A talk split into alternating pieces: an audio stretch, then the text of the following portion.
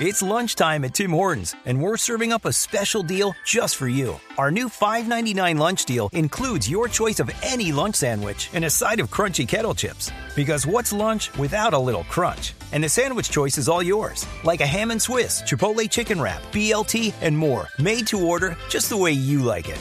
Tim Hortons new lunch deal. Simple, delicious, and just $5.99. Now that's a good deal. Only at your neighborhood Tim's. U.S. only. Price and participation vary. Terms apply. When you drive the brand ranked number one in dependability by JD Power, you can stop thinking about what you can't do and start doing what you never thought possible. Visit your local Kia dealer today to see yourself behind the wheel of the brand ranked number one in dependability by JD Power. Kia, movement that inspires. Call 800 333 4KIA for details. Always drive safely. Kia received the fewest reported problems among all brands in the JD Power 2022 U.S. Vehicle Dependability Study based on 2019 models. See jdpower.com slash awards for 2022 details. Thank you to everyone who supports this show and all the shows at the Major Spoilers Podcast Network. If you are not already, you can, can become a Major Spoilers member by signing up at patreon.com slash major spoilers. Thank you so much in advance. The Major Spoilers podcast covers news, reviews, and of course, spoilers, and goes into details about the topics discussed. So if you haven't read, listened, or watched the items we talk about, you might want to come back later. I'm Matthew. I'm Ashley. I'm Rodrigo. And I'm Steven, and you're listening to the Major Spoilers Podcast, the podcast for pop culture and comic fans. In this issue, it's the third act of the fade out and the mystery deepens, but it's always darkest before it gets pitch black. Plus, we talk the latest news, review the latest reviews, and are just generally really sort of marvelous, which is not a reference to any particular comic book company. So sink into the rich Corinthian leather and enjoy the Retson because we do it all for you. So have it your way. We try harder, stronger than dirt, and like that. Happy motoring, because the Major Spoilers podcast is on the air. Welcome to issue 918 of the Major Spoilers Podcast. If your uh, announcer starts to have an aphasia fit uh, there, you know that uh, you should call uh, emergency 911 right away. How or, dare or you, whatever sir. it is, whatever it is in your country. Because what is it in uh, Great Britain? It's 119 or something. 999. 999. So much smarter. Yeah. Seven, seven, We What- should adopt that. What What is it in, in, in Canada? 911. Oh, 911. Okay. Yeah, All right. Canadian is on the 10 digit dialing pattern. There you go. Uh, Ashley, what are you up to this week? Ashley is here with us. Hello, About Ashley. five seven. Woo!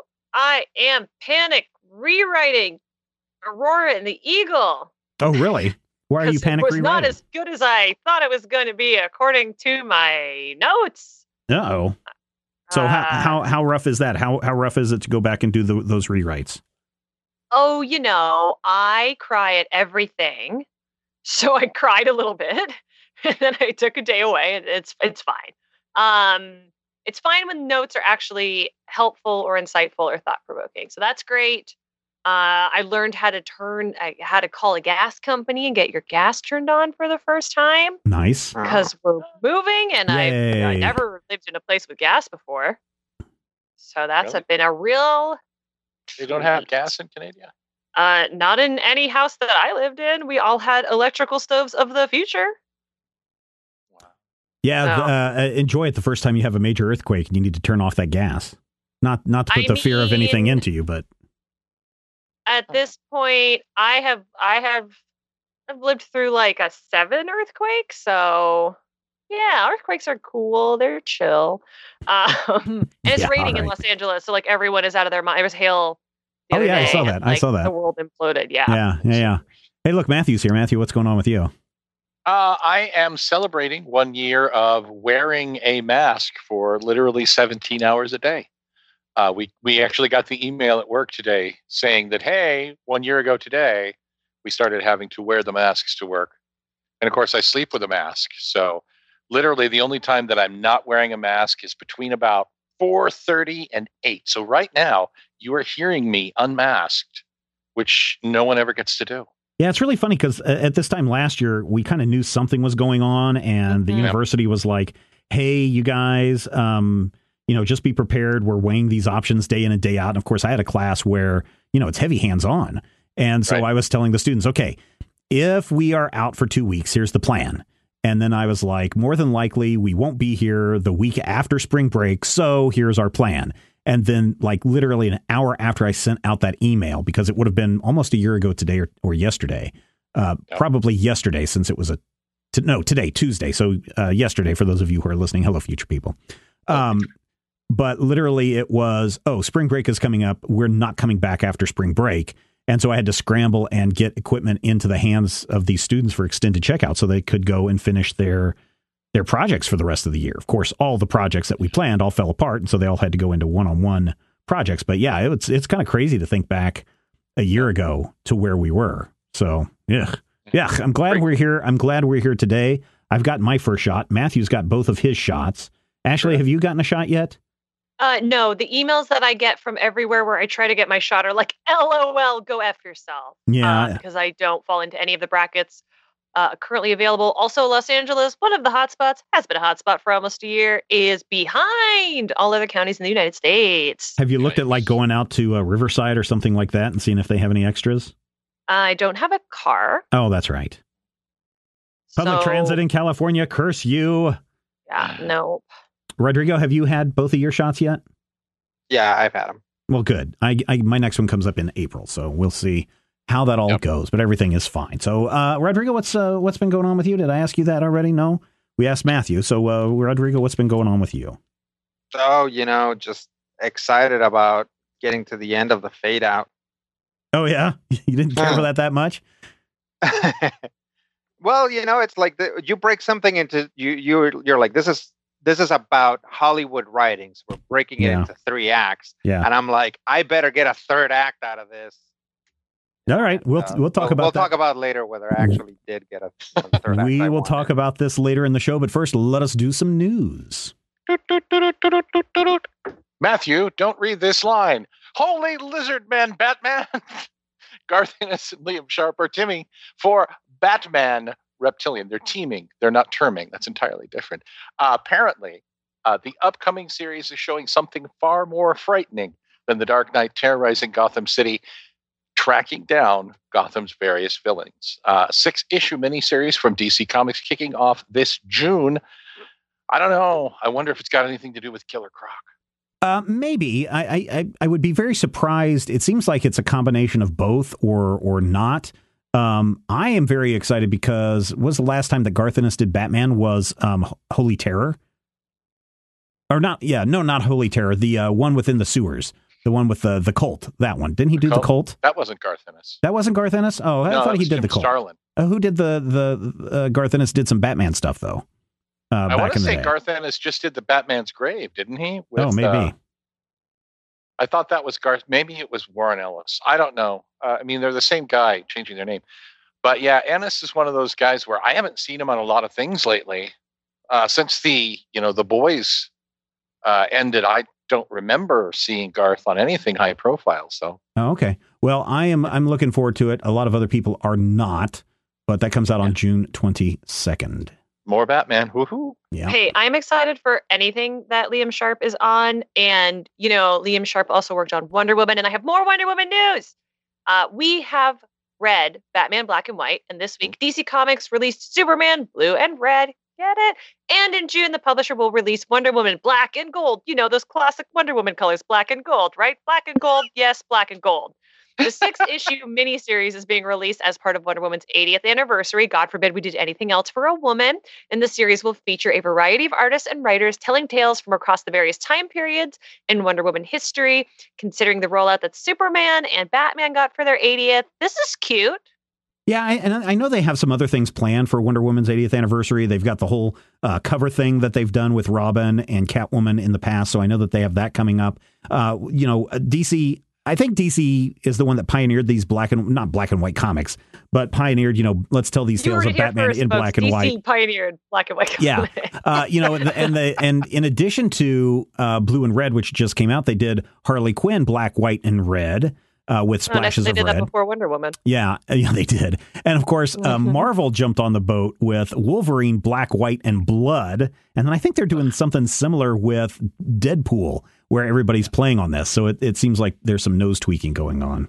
Mm. Wolverine, brown, orange, and stubble. Yeah. I don't know. I'm actually kind of psyched about it, even though Ashley's right. Black and gold doesn't really have anything to do with Wonder Woman. Although it's better because you remember 10 years ago during the new 52, which was 10 years ago, Mhm, mhm. uh, they actually changed Wonder Woman's costume to eliminate all the gold, Yeah. which is stupid because they're dumb. But I'm, I'm really looking forward to this based on what happened for the 80th anniversary of The Flash. hmm I'm not necessarily highly, you know, i- i- invested or, or, or awaiting things with the the mousetrap bated breath. But I'm interested. I definitely want to see it. I'm still mad that the 80th anniversary of the Flash was all about a character who was only 17, you know, 70 years old. Yeah. Ah, I, I am looking forward to the day that DC Comics applies this this concept to um, Booster Gold and Blue Beetle, and it's just uh, blue and gold, and so the whole issue is nothing but gold, tones and of gold. blue and gold tones. So I'm looking forward to that. So well, uh, Booster's 20, 35th anniversary is this year, I, 1986. I don't think they necessarily have to do this for any kind of an anniversary, uh, as Ashley just said with Harley Quinn. But I, I suspect we're going to see a lot more of these piling uh, on our shelves in the uh, in the coming years. So I think we're coming up on uh, Blue Beetle's 90th anniversary, if my time is right. Nice, nice. Uh, you can tell that it must be getting close to solicitation time. I suspect we'll have the full listing of the DC solicitations uh, later this week. But in June, the Heroes Reborn saga comes to an end over at Marvel Comics. I know it feels like it was over just before it starts, but regardless, Heroes Return, number one, shows us the fate of Jason Aaron and Ed McGuinness's version of the Marvel Universe uh, as uh, the Heroes Reborn saga comes to a close. Quote Heroes Reborn presents a world without Avengers where the Squadron Supreme took their place. Now, a group of otherworldly heroes are have assembled and are ready to fight for the mantle of Earth's mightiest heroes in a glorious superhero slugfest that will shake the Marvel Universe to its core. Unquote. And somehow the, the real heroes have to come back from that. Heroes Reborn kicks off its four issue run in May. Then Heroes Return arrives in June. You excited for that, Matthew? You remember the last Heroes Reborn? Uh, yeah, I hated it. Uh, I'm kind of psyched because I enjoy Aaron's Avengers run, and what they've been doing with the Squadron Supreme has been simmering in the background since the first issue of the new Avengers run, Mm, which I think mhm. we're up to issue 45 now. Mm-hmm. Or Volume So, I mean- 45, who knows? Well, I think I just reviewed Avengers 44 or 45. I can't remember which. But yeah, I'm kind of interested to see what they're doing with the squadron. And I mean, granted, as someone who has to, I don't have to, but as someone who chooses to know these things, this is going to be like the seventh individual incarnation of Hyperion, which yeah, that's fine. It's a thing. Sure. I'm kind of looking forward to uh, their take on Superboy and the Legion with Hyperion and the Imperial Guard. Uh, that should be interesting, which is coming up as part of this. And I don't know if it's going to have interiors, but it's definitely got covers by Chris Sprouse, Mm-hmm. who is I think you know, those are variant. notch. You're looking at the connecting covers. Yeah, I think those are the variant connecting covers. Either, either way, man, it's Sprouse. Sprouse can, you know, he could draw a plant, and I'd be like, hey, that's a great plant, Chris Sprouse. But if you give me, even for a split second, that weird Thor with a shovel in a block of ice, I'm going to find you. I'm going to find you, Jason Aaron, and I'm going to sternly point my finger at you, and I'm going to say, "You gourd-bellied codpiece."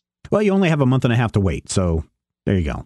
Yeah, he's well, going to one, go. one way or the other. I will Yeah. find you, just like Zod in Man of That does sound like me. Yeah, that's exactly how I would think.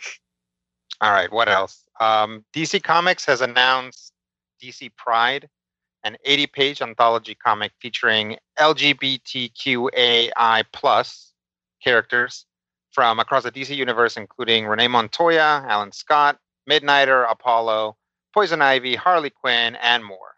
DC will also release a series of Pride theme variant covers showcasing DC's leading characters through the month of June. Uh, check out the Major Spoilers website for a complete rundown of all the titles arriving in June, along with additional comics and titles DC Comics is releasing during Pride Month. Yeah, and I guess throughout the year because uh, I was going through their press release that they sent us, and there's a lot of stuff that they have coming out. Not just this anthology, but individual books and titles and stuff that may be targeting not the comic book shops but bookstores. So uh, go check that out. I like the fact that they are now actively admitting that Harley Quinn is at least bisexual, which is great. Yeah, the Sure. most recent, what is it called? Uh, there's a um, Harley Quinn and Poison Ivy book that's coming out. It may be coming out during this Pride Month, where it basically is is saying that these two are a couple. So yeah, They're Well, so and I, cute. I think They're so they have cute. been I since love them. 1997 or so. But yeah. Well, uh, apparently, Alan Scott, uh, the original Golden Age Green Lantern, Alan Mhm. Scott has come out in a recent issue, which I think is Just- actually really kind of cool. Stealing that Earth 2 continuity. yeah. Well, yeah, but I mean, Yeah, I, I'm I here for it. appreciate it.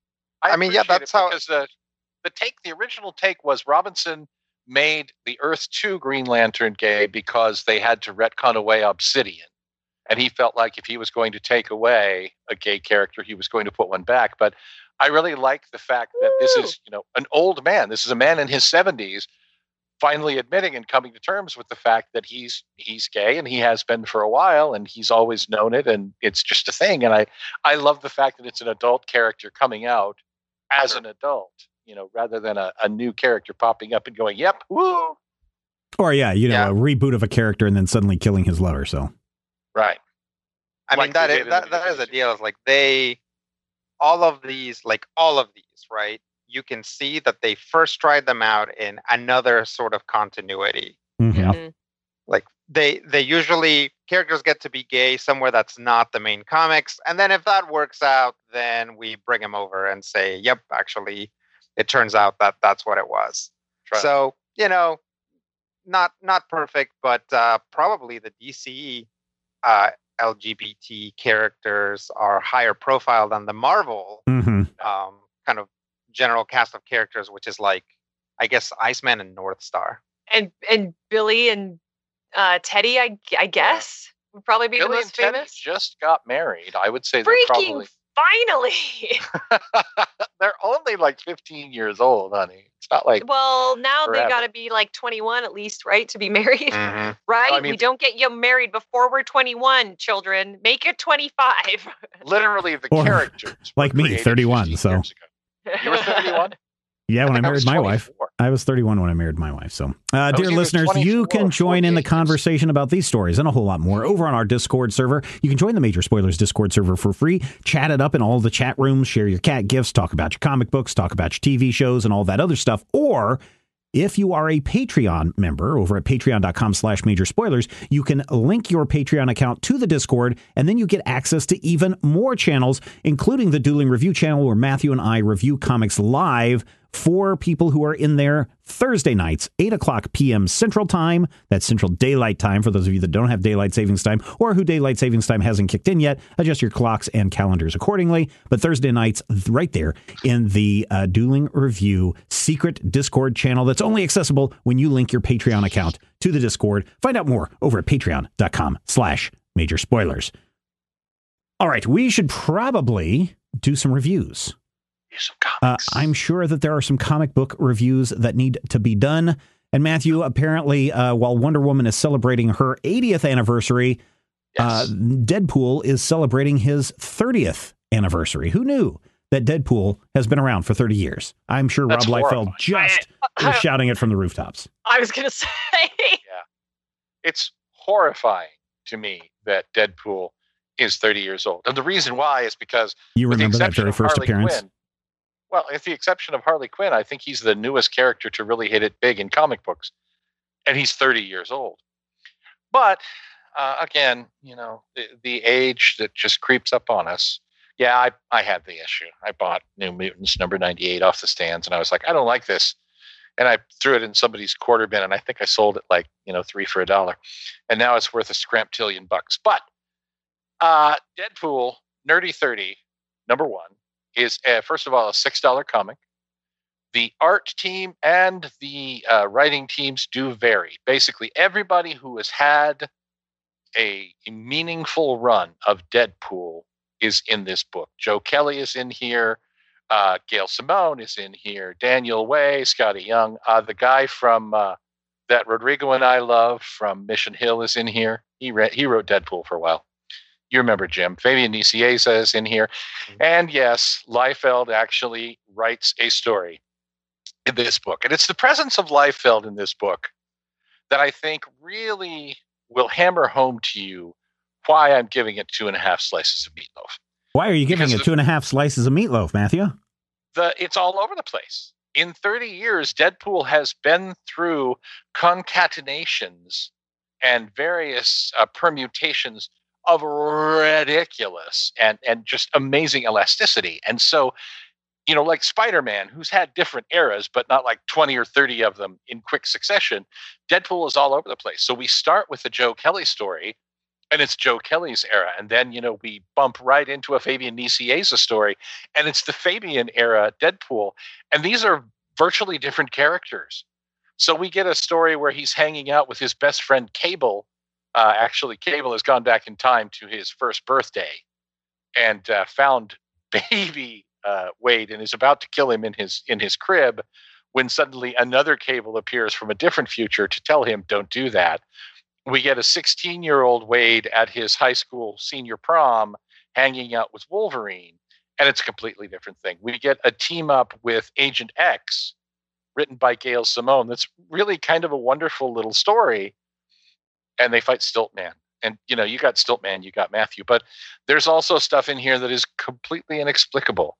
There are moments where it is just way, way, way too over the top, wacky, hey, uh, let's point and laugh at the camera stuff. And there's one story where he's in a coffin under the ocean for a while, and they're they're referencing. I mean, it's super metatextual. They're referencing Ryan Reynolds, who played Deadpool, who had that movie where he was in a coffin. Ah, it's kind of exhausting. And the last story is a Rob Liefeld story, where the hero ends up being Rob Liefeld. Mm. And how Rob Liefeld is the, the man behind the brilliance because it is he and only he who knows how to sew the pouches that Deadpool keeps putting on his outfits. Classic. So, yeah. The issue ends with a big full page splash of Rob looking at the camera and smiling and talking about, you know, if he had it all again to do, he would change something. And I'm just, I don't know. It is a book that tries really hard to honor every era of Deadpool from the movie Deadpool to the wacky murderer Deadpool to the completely over the top Joe Kelly Deadpool and I feel like it does it does succeed on that level. None of these stories just completely fall apart into nonsense. But a lot of them do get right up to their nose in the deep end of the nonsense, but they've learned to dog paddle, so it's kind of okay. Um, the best story in the book is probably Fabian's, where we actually see uh, a young Wade in the Weapon X program deciding who he's going to grow up to be, and we see him as Deadpool in you know famous covers featuring Captain America and Spider Man, and how he decides that he's going to make a costume that rips off, Sp- I mean, homages Spider Man, but does it in a loving way. It's a cute moment. It's a really interesting bit, and then you have stories that are just not so good. And there are about 50 different jokes about pouches. So, all in all, right down the middle. It's good, then it's not so great. It's wonderful, then it's weird, and it's sacred, and it's profane, and it's pretty much Deadpool.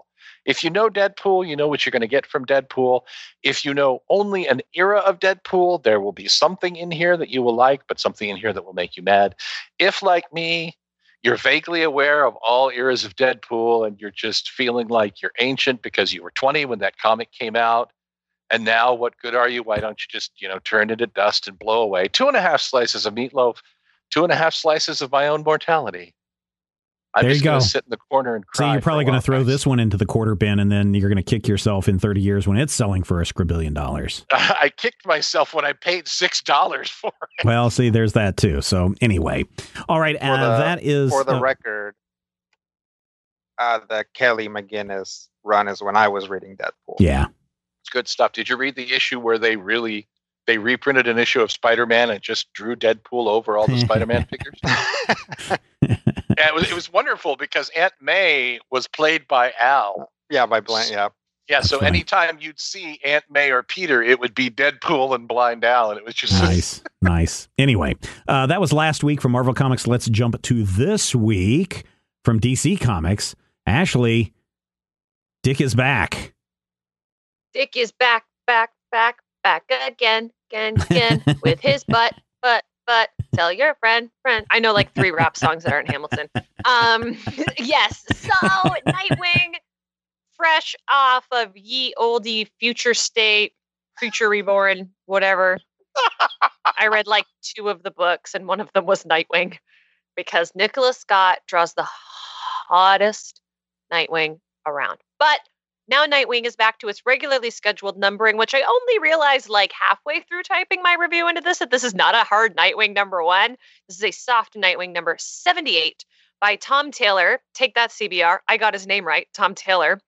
And artist Bruno Redondo. Uh, Bruno Redondo, by the way, I think criminally underrated, and I really hope that this book puts him on the map. Tom Taylor, um, not criminally underrated, appropriately rated, and a darling human being with a delightful accent. And this is their new book together. And they basically, because everyone has been reading Future State for like a few months, um, have to remind you of who Dick Grayson is because you might have forgotten. And we like cut a hole in his head and gave him a new name and whatever, whatever. So, in a lot of ways, this issue is to gently remind you who Dick Grayson is and how beautiful his behind is and that Captain America wishes. It's also, in a lot of ways, to remind you that Tom Taylor doesn't just write scary things like Deceased and Injustice, which are very good in their own right. Uh, Nightwing number 78 we acquaint you with the characters. You see Dick when he is like literally a child boy as Robin, uh, fresh off the death of his parents. You see him as Nightwing.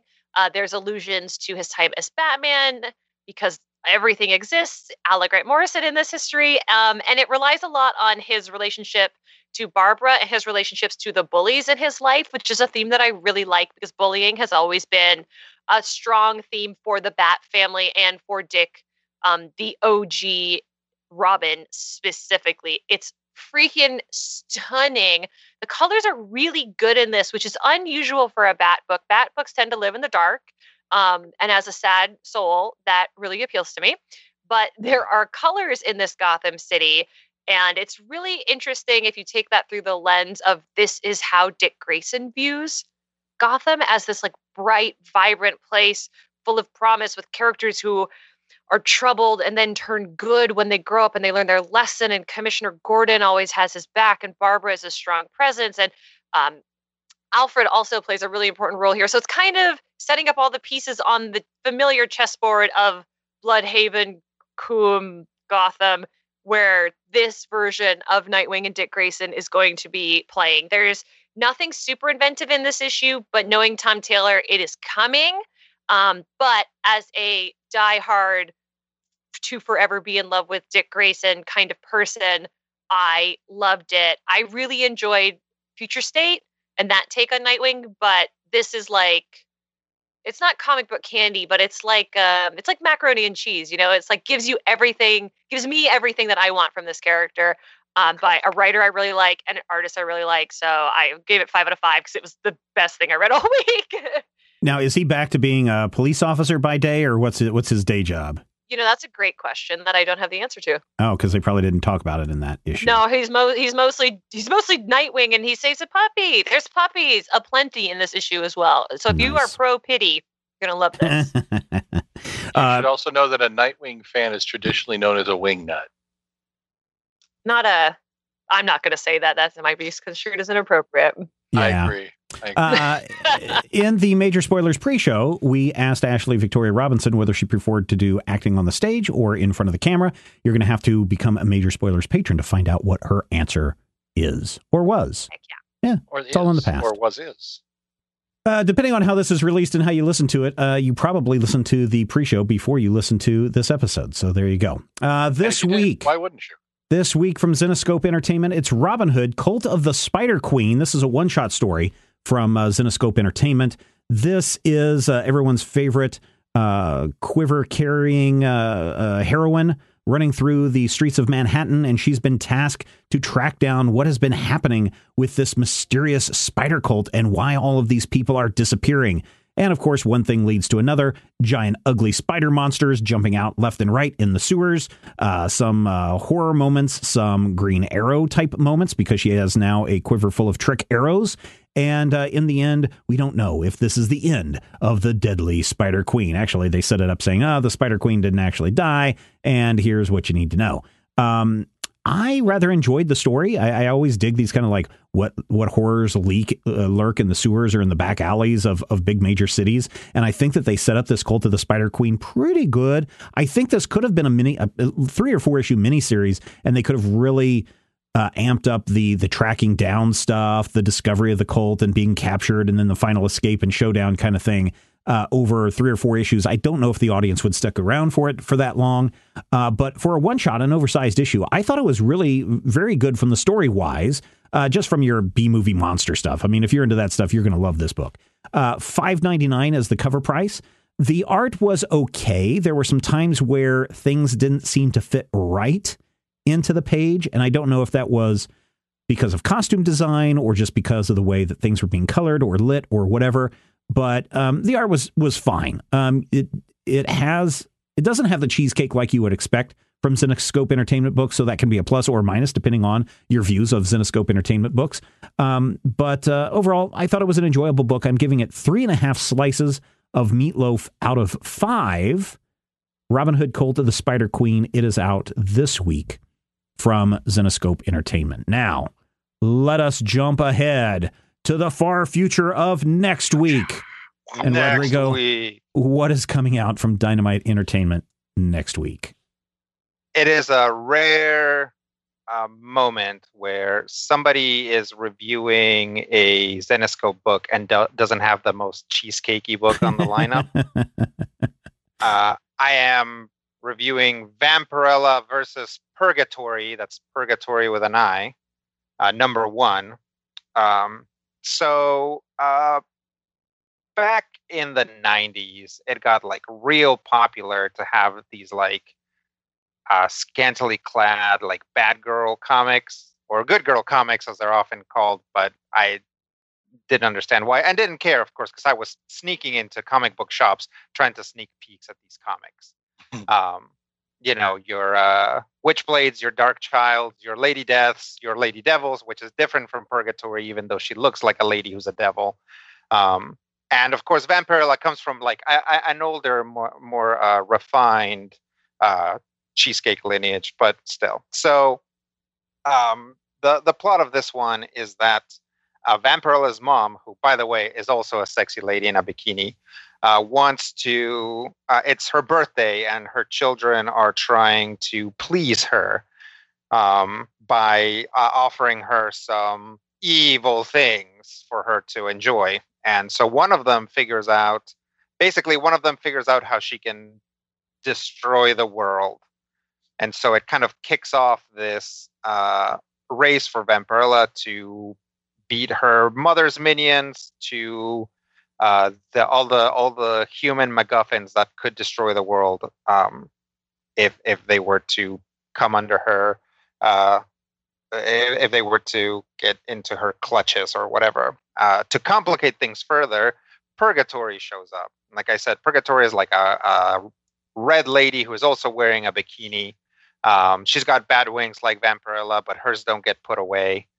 Um, she's got horns, uh, and I want to say a devil tail. Um, but Yes, uh, she has a tail. yeah, pretty sure she does have a tail.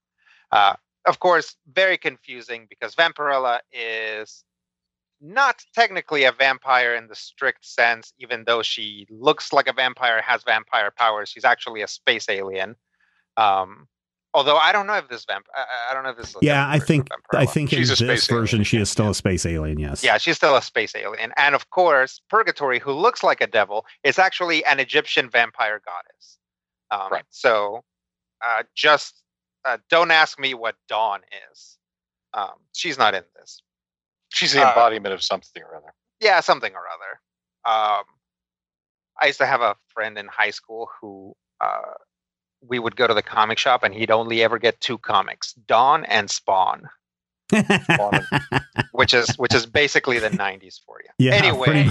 I dated a guy in college whose favorite superhero was Spawn, and I should have seen that for the red flag it was. true. oh, I'm sure there's plenty of Spawn fans out there that have figured it out. Oh, I'm sure.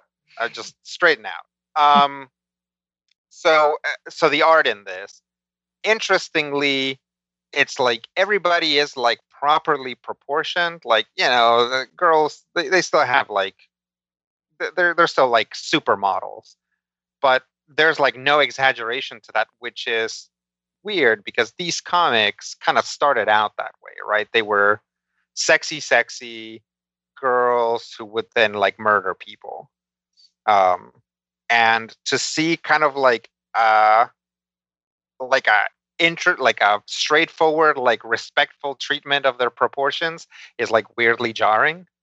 Um but uh sarah does a good job. Um there are monsters in this. There are normal people who are not uh evil space monster supermodels.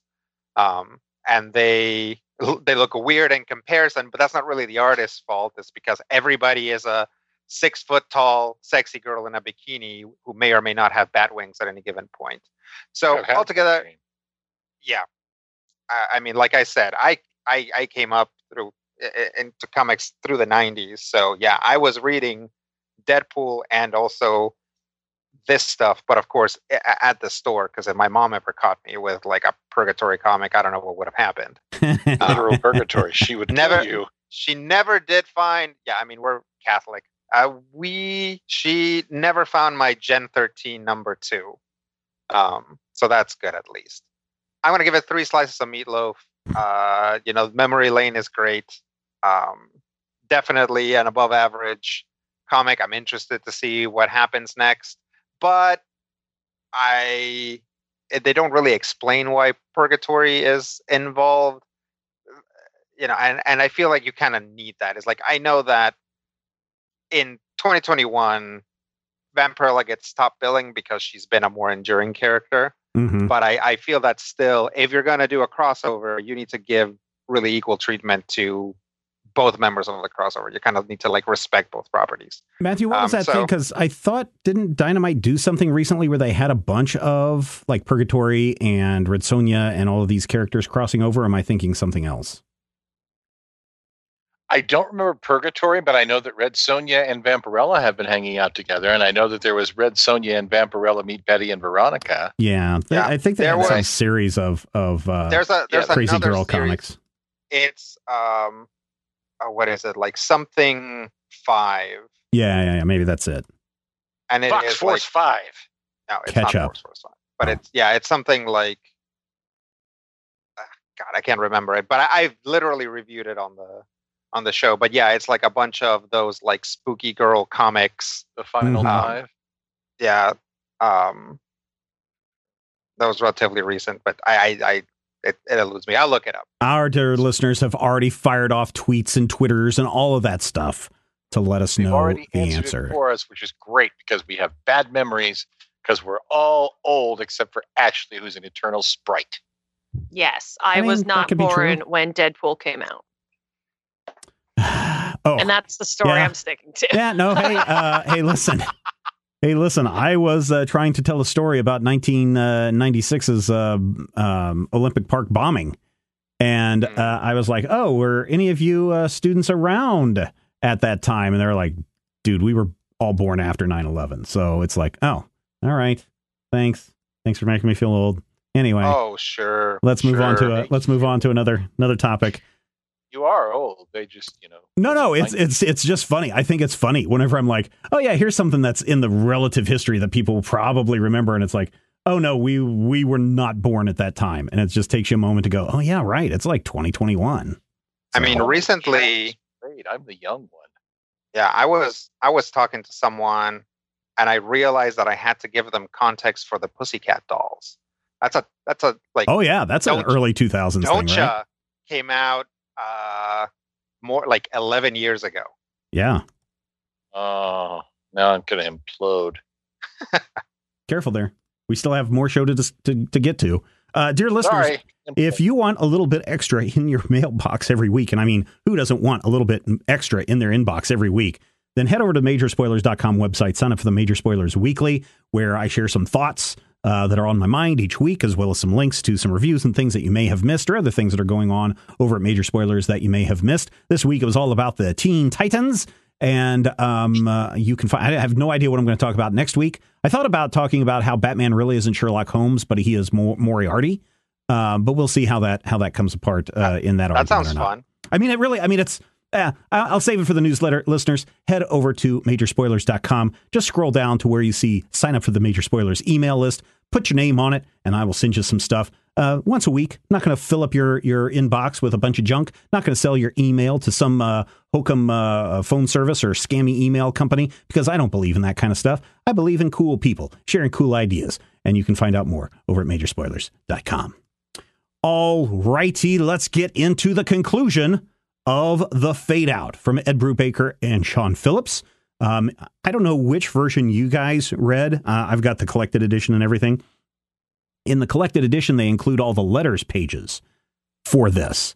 And I had forgotten, Matthew, that at the time that this series was coming out, Ed Brubaker was working on a, a little television series uh, over at HBO called Westworld that you may have heard of. Hmm. Mm. I remember this. That was about that Western world. Yeah, yeah. No, I, I was really surprised because I remember watching it, uh, watching Westworld on television and seeing his name pop up, and I was like, "What?" And then I went and I think it was the next issue or something um, in the in the comic series where he's like, "Hey, everybody, I've been working on this TV series called Westworld. You may have seen it on the HBOs." So I thought that was kind of cool. Uh, Um, the the one I have doesn't have the letters page. Okay. This also then probably does it have all of the cool backup material like uh you know the the the tragic story of um oh what's her name from Wizard of Oz uh or uh the Jimmy Stewart story or anything Judy like Garland. that. Yeah, Judy Garland. Does it have the Judy Garland story in it? No, uh, all this has is a collection of the uh, the original Oh, the covers. Covers. Okay. Yeah, so that's one of the reasons why I would say if you can track down the original issues or get, the, uh, I think the Comixology version has uh, all the letters pages in there and everything. It's really fascinating because he goes into a history of you know tragedies in Hollywood, things that just when you when you hear the true tale of it, you know the woman. I think in the very first issue, going all the way back to the first volume, he tells the story of an actress who was about to break it big, but she got um, suicidal Pregnant. and she jumped off Oh. the top of the Hollywood sign and killed herself. Um, you know, it's those kind of tragic stories that he permeates throughout uh, every issue of the Fade Out, which then brings us back around to this this this month's uh, trade, the the Fade Out Act Three, where our hero is starting to make connections and they're starting to put two and two together, and how the studio execs have been, um, you know, basically raping children up at the uh, up at one of their locations for years. And in fact, uh, one of the murdered girls uh, happens to be one of the people who was involved in that uh, many many years ago, and that sends our hero and his and his uh, writing partner into a spiral of trying to seek revenge in this third act. And um, they they they kind of don't get that revenge that they're looking for, Rodrigo. And is that is that why you were looking for this satisfying conclusion in No. in this book, or what were you looking for? Because you said at the top of the show, in the first act of this show, that right. uh, you were hoping for a little bit more in, in finding the, the third act of this.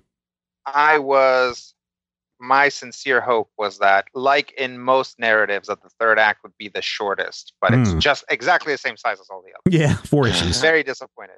No, no, no. Um, honestly, I was like, I kind of like that. Uh, the heroes, the quote unquote heroes, don't quote unquote win because there's neither one of those people or situations in this book right. Right. um i i was i was okay with that because that's that is that does seem to be the sort of story that this is right you're not um there might be that expectation that yeah they're gonna blow this wide open and everybody's gonna figure it out but from the beginning and especially when you figure out who that creepy smiling guy is Yeah. last volume Yeah, turns out to be an FBI guy. yeah you you realize that they're like oh eh, like basically charlie and gil are like are in over their heads from the beginning right Mhm. and the fact that they even tried to do something seems like a terrible idea and turns out to be a terrible idea. Yeah. Yeah, I I know Ashley hates the whole uh, telling stories of Hollywood history kind of thing in, in this. I do. which which is fine. I, I totally appreciate that, um, and I kind of get where you're coming from, Rodrigo, because I think everybody wants this to kind of be an L.A. Confidential kind of ending, where yes, the the the heroes, quote unquote heroes, may get beat up quite a bit, uh, but they come out on top, and the bad guys always go down, et cetera, et cetera. Uh, but in this case, it's more. There are no good guys. I mean, there are bad guys, but there are no true good guys in this book. Charlie is not a good person. Gil is not a good person. Uh, the studio heads and the fixers are not good people. Everybody that you meet, maybe the PR person, uh, I forget what her name is, might be okay, Dottie. But She's the best. but I mean, even she is not perfect because she's all about lying and subterfuge and those kinds of things. Uh, so what we end up with, I think this is my opinion, we end up with a story that's very gray, where you're not going to get that happy ending. In fact, you get a very tragic ending, which seems to follow along with the types of movies and stories that you were reading in the late 30s and 40s and 50s in in the in the noir, you know, uh, true crime um, genre. And so from that aspect, where you know, in the end, Charlie just goes back to doing what he does, and you know, has basically become a drunk like Gil, and his best friend is dead, by the way. Um, it just kind of it just kind of seems fitting for these characters and and settings. And I I I, I want uh, Rodrigo. I don't know if you have any thoughts on on that. Yeah, I mean, you know, uh, we follow these characters, but from the beginning, you know, they're not doing the right thing, right? Um, Charlie, it's Charlie, right? Yeah. Um, he he wakes up, you know, with a dead starlet in the other room, and you know doesn't fess up to it, and doesn't contact even like their studio fixer, um, Gorilla yeah. um he just kind of super he like always kind of takes the coward's way out Mm-hmm. um and that like even includes when he like takes action like he always takes action in such a way that it um like it's always a bad idea. It's always so that he doesn't have to deal with other stuff. He starts drinking heavily so that he can have like the courage to do the things that he wants to do. Um you also find out retro in retrospect that he's already done a bunch of things that are kind of reprehensible. Mm-hmm. So with Um, his best friend's wife, right. Among Um, many other things. yeah so this is a character that's set up for failure right from the beginning. Mhm, mhm. and then when he mostly fails at the end although he you know uh, you know at the end of it that girl's still dead Mhm. um and a lot of people have like more people have died or lost their jobs or ended up in other places but he's kind of generally okay like he gets out mostly physically unscathed at least and it's like that's kind of like the best that he could have hoped for Yeah. um it's i mean it all makes sense right like i'm reading this story and i'm not like hooray i'm glad that this happened at any point in the story but it's like well it makes sense that that happened Right. and then when we sort of get the lowdown on what actually happened to the to said starlet uh in the end that also makes sense and it Yeah. you know kind of fits within the narrative Yeah, it, it kind of has a very um, Chinatown kind of ending, right? Forget it, Jake. It's Chinatown. Just forget it. You're never going to understand any of this stuff. It's never going to make sense to you. You're living in a world of make believe and dreams. What did you think was going to happen? Kind of stuff. Right. Um, uh, Ashley, I'm, I'm curious what your thoughts are in this final volume. If if you feel like we've reached a satisfying conclusion to these characters' stories or not. Um, satisfying, not for me. What were you hoping for? To the tone and what the story is, yes. And so those are those are different things, right? Like Mm-hmm. um I don't like I don't particularly care for the fade out the same way I don't care for Mank. I'm not interested in a bunch of rich dudes who can't deal with the world, so they're alcoholics and we're supposed to venerate them because they're creative. I find that irritating at most. um and I don't as someone who like works in entertainment, you know, I don't I want to believe that it's not like this and that's it is like this, right? It was like this at the time. This is based on a series of stories, a series of real events, and there are like things that happen like this today. But I, I didn't I didn't enjoy the ending, but as you say, like per the murkiness of the characters and the gray moral areas that they inhabit, like this is besides everybody dying, uh, Yeah. this is pretty much the way that you go. And and, and I don't want to color people's opinions just because like I didn't like it. I don't think it's I don't think it's I think this is a really well made comic. I think it tells a story very clearly and it knows how it's going to do it. Obviously, this is pitched for a movie. It's just a bunch of like Venn diagrams of stuff that I'm not that into. That's all. Yeah, no, I totally get where you're coming from. Um, and and that's that's you know, no one's going to, I think, think less of you because of of that. Uh, I, I'm always fascinated to find out because somebody who works into this field, because this is in your area, uh, you know how that that impacts you and whether you like it or not. And in this case, you tend to. You, in, in this case, you tend not to to like Yeah, it. yeah, I mean, we can have a different discussion on Mank uh, later on, but I, I'm curious. What was the ending you were hoping for in this? Were you hoping for the happy ending? Were you hoping that everyone went out in a blaze of glory? Were you hoping that? Uh, Oh, I mean, I, I didn't ever expect a different ending. It's not necessarily that I was hoping for a different ending. Um, you know, but I'm I'm just such a sucker for like the hero's journey, and I like it when things end nicely. But this, this is the type of story that doesn't end well. yeah. Do You you, know, it's like it's like when you watch Sunset Boulevard. Like that's what I was going to ask. you don't have to see the dead body floating in the pool to know that there's going to be a dead body floating in the pool. Do you, do you like Sunset Boulevard, or is that fall into the Um, same problems? Yeah, I like Sunset Boulevard fine. I've seen it once. Oh, okay. Because I was going to say that there's a lot of elements in the Fade Out that are mirrored in in Sunset Boulevard. It almost feels like if there was a Absolutely. nar- if there was a narrator in this book, it would have been Charlie narrating his own story. Yeah. Mhm. You know, you're probably wondering how I'm drunk in a bottle, stumbling down the street at 2 a.m. Let me tell you. And then Yeah, you, you yeah, go yeah. back to the to the beginning of that. So, I mean, that's interesting. Matthew, what did you think of of how this story ended? Um, I agree with Ashley in that I didn't like the ending, but I didn't see another way that it could have ended.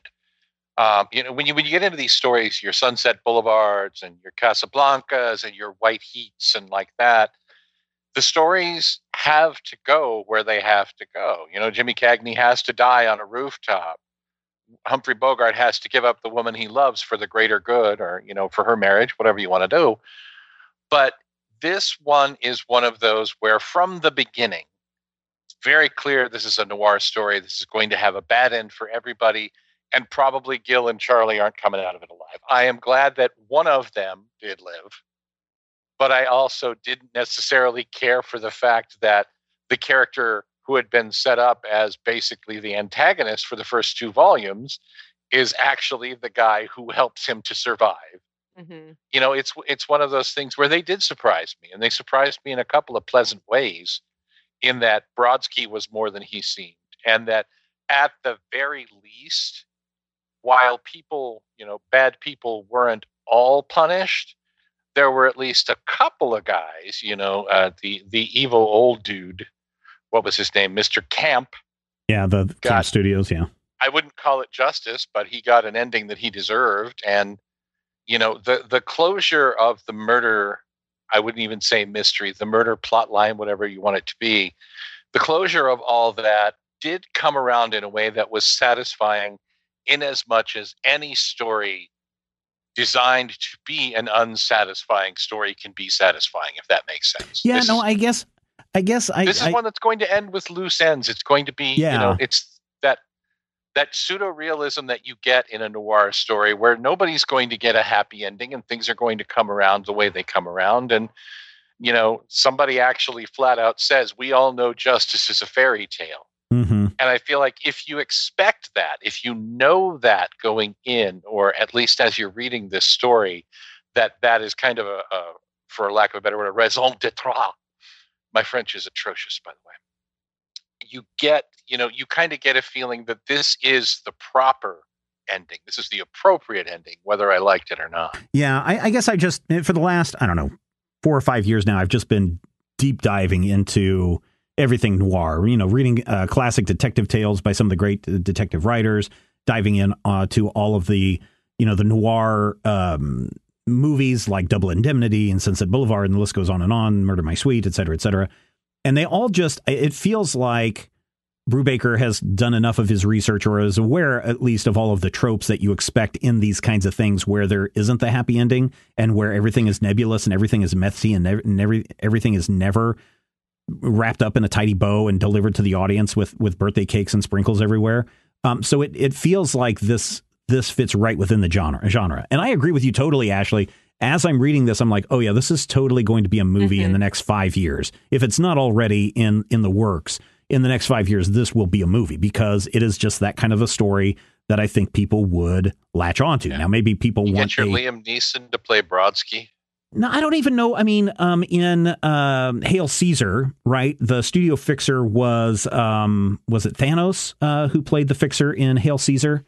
Um, Josh Brolin. Yeah, Josh Brolin. I want to say that Josh Brolin was uh, played the fixer there. You need somebody like that uh, to be to be to be the Brodsky, or you need somebody who would be like a a Nick Nolte in his prime back back in the 48 hours uh, time period uh, that would be a good a good studio fixer. But you can just kind of see that this is saying, screaming, "Please turn me into a movie," which by itself is not necessarily a bad thing. I think Ed Brubaker is not somebody that just writes comics to say, "Is this going to be turned into a movie?" Because Ed Brubaker has been around long enough to know that that's not not the case. Unlike a lot of oh no, but people. this definitely has that like yeah. Oh, yeah, yeah, yeah, yeah. So I, I'm I would be very kind of interested to see how this would be adapted and how it would play by audiences. You know, we talk about uh, zombie movies play best in times of good economic prosperity. Um, I mm-hmm. don't think that, you know, the last four years would have been a good time for this movie to come out. But maybe over the next four years, if things start to, you know, improve economically and I don't know, I don't know if if even the Me Too movement would have have kind of put a stop to this kind of a movie or not. I don't know that it would because I mean when you when you're making a movie about this, you can you can kind of frame it as yeah. a cautionary tale. You mm-hmm. can frame it as this is an example of a time when you know yeah, these things yeah. happened, and let's make sure this doesn't happen again. Yeah, yeah. I don't know. I don't know. I you know we have a lot of uh, kind of depressing things that are going on right now, um, and so I don't know if the, you know a depressing tale like this, a depressing ending is what is what people want. You know, you again, if you look at Bloom to play Charlie, it, it, well, hmm, who would you who would you cast, Ashley? Um, someone who could read lines and look good at the same time. All right, so you get your Ashley Williams to play Charlie. Well, who played? Um, uh, gosh, you know, if you watch, so seriously, if you watch Hail Caesar, and I don't know how many of you have watched Hail Caesar, uh, which is the the Coen brothers. Um, movie. yeah, if you watch it, yeah. if you watch that, there is an actor for every part in in this adaptation, right? Sure. Um, um, but you can't just take Hail Caesar's No, no, no, you don't. But you don't. But the the um, what's his name? Um, uh, Enric, the guy that played uh, Hobie Doyle in Hail Caesar, he is your perfect uh, actor who crashes his car up, uh, kind of of person, right? You can definitely see a Scarlett Johansson type character in this piece uh, you know, just up and down, just up and down the aisle. I think all of these, there's some very similarities in how people cast and how they look in this piece that I think would that would work. But yeah, I always I always wonder if they did cast this because um, sort of our, our protagonist is kind of uh kind of a nerdy type. Yeah, yeah. but like I, I I wonder, yeah, I wonder if they wouldn't just you know put Sebastian Stan in the oh, role yeah. and yeah, yeah. But I, I, feel like I want someone, um, like Bradley Whitford twenty years ago right. in that part. What about your Ansel Elgort or your uh, oh, who's that kid with the face? Oh yeah, yeah, that guy. You're right. You know the one. I agree with you. You know, you and want, let's just make him Kingsley Ben-Adir. We just gave him a Marvel show. He was really, really good at One Night in Miami. Just give it to him. He's great. Yeah. Yeah. I don't think that Alden Ehrenreich or whatever his name yeah, is. Yeah, I, I, don't know how to pronounce his name. Young yeah. Han Solo is his name. Oh yeah, that's right. That's that's who he is. Yes. But yeah, I don't see young Han Solo necessarily as a Charlie type. But no, it's definitely pretty. No, no, not as a Charlie type, but the actor who was, uh, you know, who is is closeted and smashed up his car and had to do the plastic surgery and everything. James his storyline, basically, yes. no, you know, not the, the other one. I I don't know if he's a good actor, but I think you cast uh, Dylan O'Brien as Charlie. Hmm. You Ooh, the- guy from the the Maze Runner. Stiles in Yep, Stiles and Teen Wolf. Yep. Yep. Yeah. Hmm. Uh, So now how that about your your Pete Davidsons? Yeah. I mean, that would be an interesting take on Charlie. yeah, now that we, who would be Gil then, Matthew? If your Pete Davidson's going to be Charlie, uh, you probably want like a Horatio Sanz type for Gil. Just go straight up SNL in the casting. Yeah, just all SNL. Yeah. I would That go would Jon Gabrus because I think he's actually a very good actor and really, he's like very, very funny. Mm-hmm. And I think that's a character who's going to need someone who can bring some freaking levity to Yeah. the scene. Yeah. I would Uh, say Charles Durning, but Charles Durning is dead. Mm-hmm. Who plays the dad on the uh, Silver? Um, what is it? The Steinbergs, the Silver, The Silvermans? the Goldbergs? Goldbergs. That's it. Jeff yeah, yeah. Garlin. yeah, yeah, yeah. He'd, he'd, Yeah. he'd, he'd do that, I think. Eh, Garlin would be interesting. Yeah, Yeah. Uh, uh, you know, uh, if you could go back to 1980 and pull up, um, what's his name, uh, Norm. Um, I think he would be a good Gil too. George Wendt. George Wendt, yeah. I know I was I was also thinking like William Petersen 25 years ago. Yeah. Yeah, Yeah. e- especially the the thing with something like this is like you think and you're like, ah, who would be in this? And it's like you immediately go back to people that have played this sort of role, uh huh. You know, right. during the spikes where this kind of thing has been popular, which Mhm. is basically, you know, like the third like once in the 30s, the 40s, the 80s. It's Right. like, yeah, Jack Nicholson should just play all of these characters. Right. You know, ironically, my big choice for Charlie is probably too old because he's, you know, Stephen and my age. But I think Tom Lennon from The State would be an Mm. amazing Charlie. That would yeah, be, yeah, actually, yeah, that's and I think he. But I feel like fifty is is is a little too old for the character. But you know, you get to that point, you're like, okay. And Thomas Ian Black as Brodsky, the head of security. Yeah. He's a great Instagram Man, follow, a if great Twitter only follow, if only say. we had an article or a feature over at majorspoilers.com that would cast imaginary actors for comic book projects. No, it's Only too if we- bad. We don't have anybody who does that. Yeah, we don't actually. So it's too bad. We haven't had one of those in decades. But you can find the Yeah, it's been a archive over at over at uh, majorspoilers.com. I'm just What bad is. The- not how my brain What is the bottom line now that we've looked at all 12 issues in this in this series? What's your what's your recommendation, Matthew? Um, it's going to sound harsh, and I don't mean it the way it sounds, but prepare for disappointment, and you will enjoy this book. If you come in, and first of all, don't read it in three segments a year apart. That's a rookie mistake. You hate to see that. What you do is you get Actually, like there was omnibus there was a big gap between issues 6 and 7. That was I want to say like a couple of months. Eh, you can't trust comic books. Comic books are so we're writing for TV. Exactly. What you do is you get all three, you know, you go, you buy all 16 issues, or all three trade, put them in a stack, you sit down on a Saturday afternoon with a cup of tea and your comfy socks, and you just read this and know that it's going to end badly. Just pick up that first page, take a deep breath, and say, Uncle Matthew says this is going to end badly, and dive in and just immerse yourself in it. And I feel like it's a winner. You know, anything with Brubaker and, um, oh Phillips. God. Phillips, Sean, Sean, Phillips. Phillips. Thank you. I feel bad because you know he's the artist, co-creator, the whole thing. Yep. Uh, Sean Phillips, the co-creator of this, is amazing, and I feel that Sean Phillips should definitely get a lot of, of uh, attention. But more importantly, what Brubaker and Sean Phillips have done here is a good book, but it's also a very, very stylized book, and it does have a particular genre slash tone to it that can be off-putting to maybe a modern audience. So if you love noir already, definitely buy it. If you're confused and frightened by what we mean by noir, maybe do some work before you pick it up. But I would still say pick it up and at least check it out. Yeah. Ashley, final thoughts from you. So I definitely agree with the assertion that this reads better in one go. I think that's probably true of all mysteries because it Mhm. becomes deeply unsatisfying to have to wait long term, uh, which is why people got so frustrated with Lost. That's a jab at Jason and Jason only. if you like noir, if you like hard boiled, if you like gumshoe or any kind of synonym thereof, This is a really well crafted book. It is a beautiful book.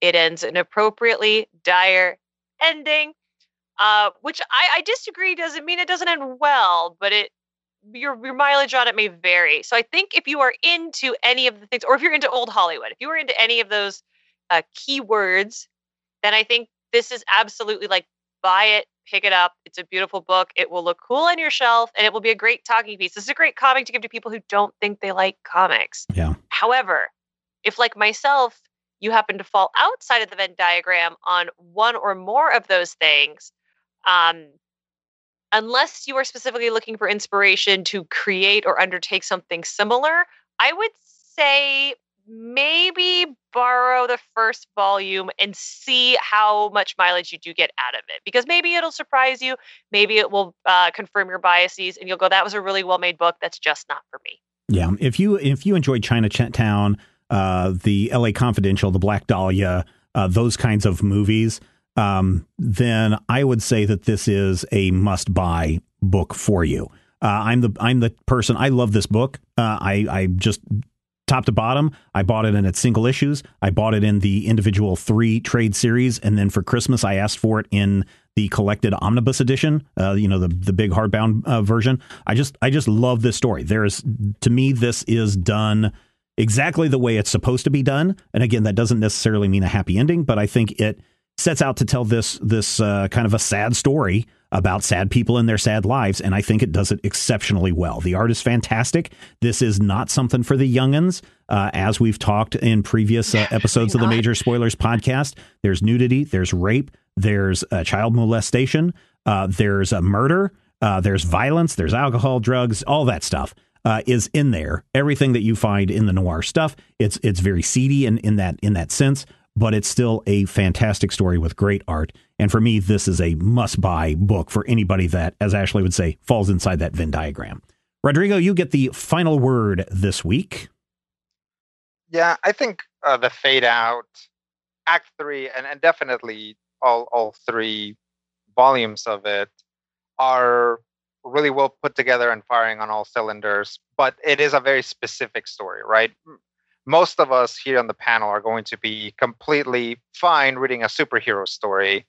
Um, but this is, you know, this is that noir stuff. This is like old Hollywood stuff. And I know lots of people who just eat up old Hollywood stuff. Like they love it.